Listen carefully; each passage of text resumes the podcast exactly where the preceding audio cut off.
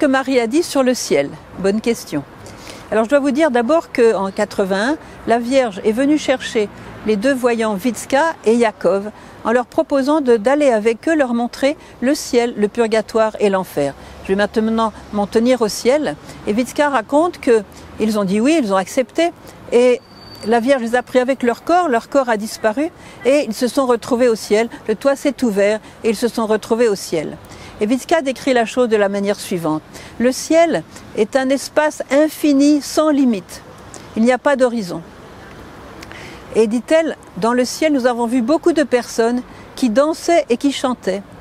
Et la Vierge nous disait, regardez, chers enfants, comme ces gens sont heureux. Rien ne leur manque.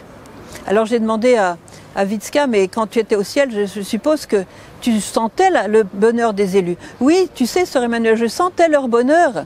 Alors je lui dis, mais tu avais peut-être envie de rester là, de ne pas en bouger. Tu sais, Soeur Emmanuel, quand on est au ciel, on n'a pas envie d'en sortir. Mais je savais que Marie avait besoin de moi pour propager les messages de Medjugorje, si bien que par amour pour elle, j'ai accepté de sortir du ciel. Alors quand Marie dit, regardez, chers enfants, combien ces gens sont heureux, rien ne leur manque.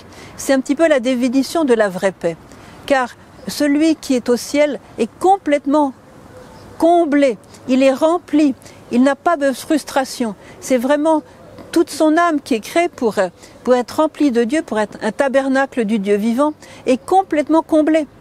Alors évidemment, au ciel, il y a des degrés de sainteté, des degrés de gloire, mais tous ceux qui sont au ciel sont parfaitement heureux. Alors après, bien sûr, ils sont passés au purgatoire. Et là, je vais faire une autre petite section spécialement pour le purgatoire.